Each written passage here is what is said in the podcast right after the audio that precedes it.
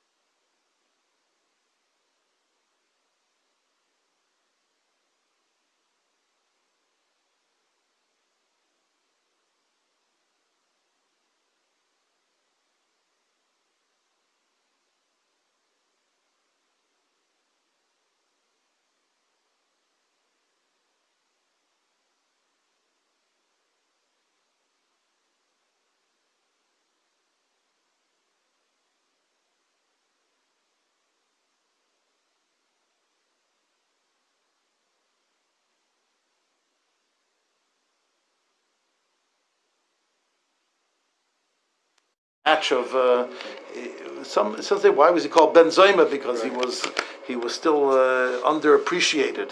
He had to go with his father's name, Ben Zoma, like Ben Azai.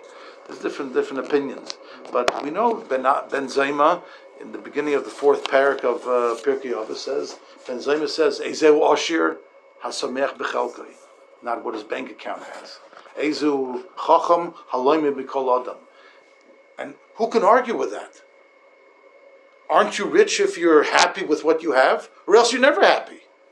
You can have as much as you like. People who have a lot of money are never happy people.